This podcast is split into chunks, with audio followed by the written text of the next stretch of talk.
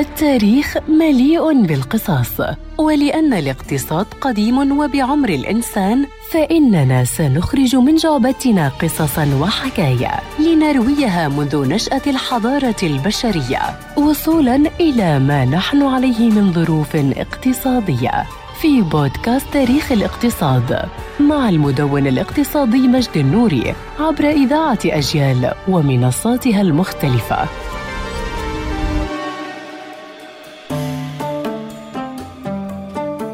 يقال أن الصينيين لم يتركوا شيئا إلا واخترعوه وقبل أكثر من ألفي عام تقريبا قاموا باختراع أمر غير من مجريات العالم وفتح للتجارة آفاقا لم يكن ليعرفها الناس. وتحديدا خلال الأعوام 221 و 206 قبل الميلاد وذلك من خلال استخدام أحجار مغناطيسية ليخترعوا بذلك البوصلة. وقد كانت المعادن مكونة من إكسيد الحديد الذي يغير اتجاهه ليصبح محاذيا لاتجاه الشمال والجنوب. صحيح أن هذه البوصلة كانت لاستخدامات العرافة ولكنها كانت لبنة أساسية للبوصلة. أما أقدم وأشهر أنواع البوصلة فهي المغناطيسية التي ظهرت في وقت ما في القرن الثالث عشر حينما اكتشف البحارة في الصين وأوروبا أن قطعا من حجر المغناطيس حينما تطفو على عصا في الماء تميل إلى محاذاة نفسها بحيث تشير إلى اتجاه النجم القطبي. ثم جاءت بوصلة الإبرة الحديدية التي تتمغنط بمجرد بمجرد ملامستها لحجر المغناطيس لفترة كافية ثم على مر القرون تطورت لتصبح ركيزة للسفن. وخلال القرن الخامس عشر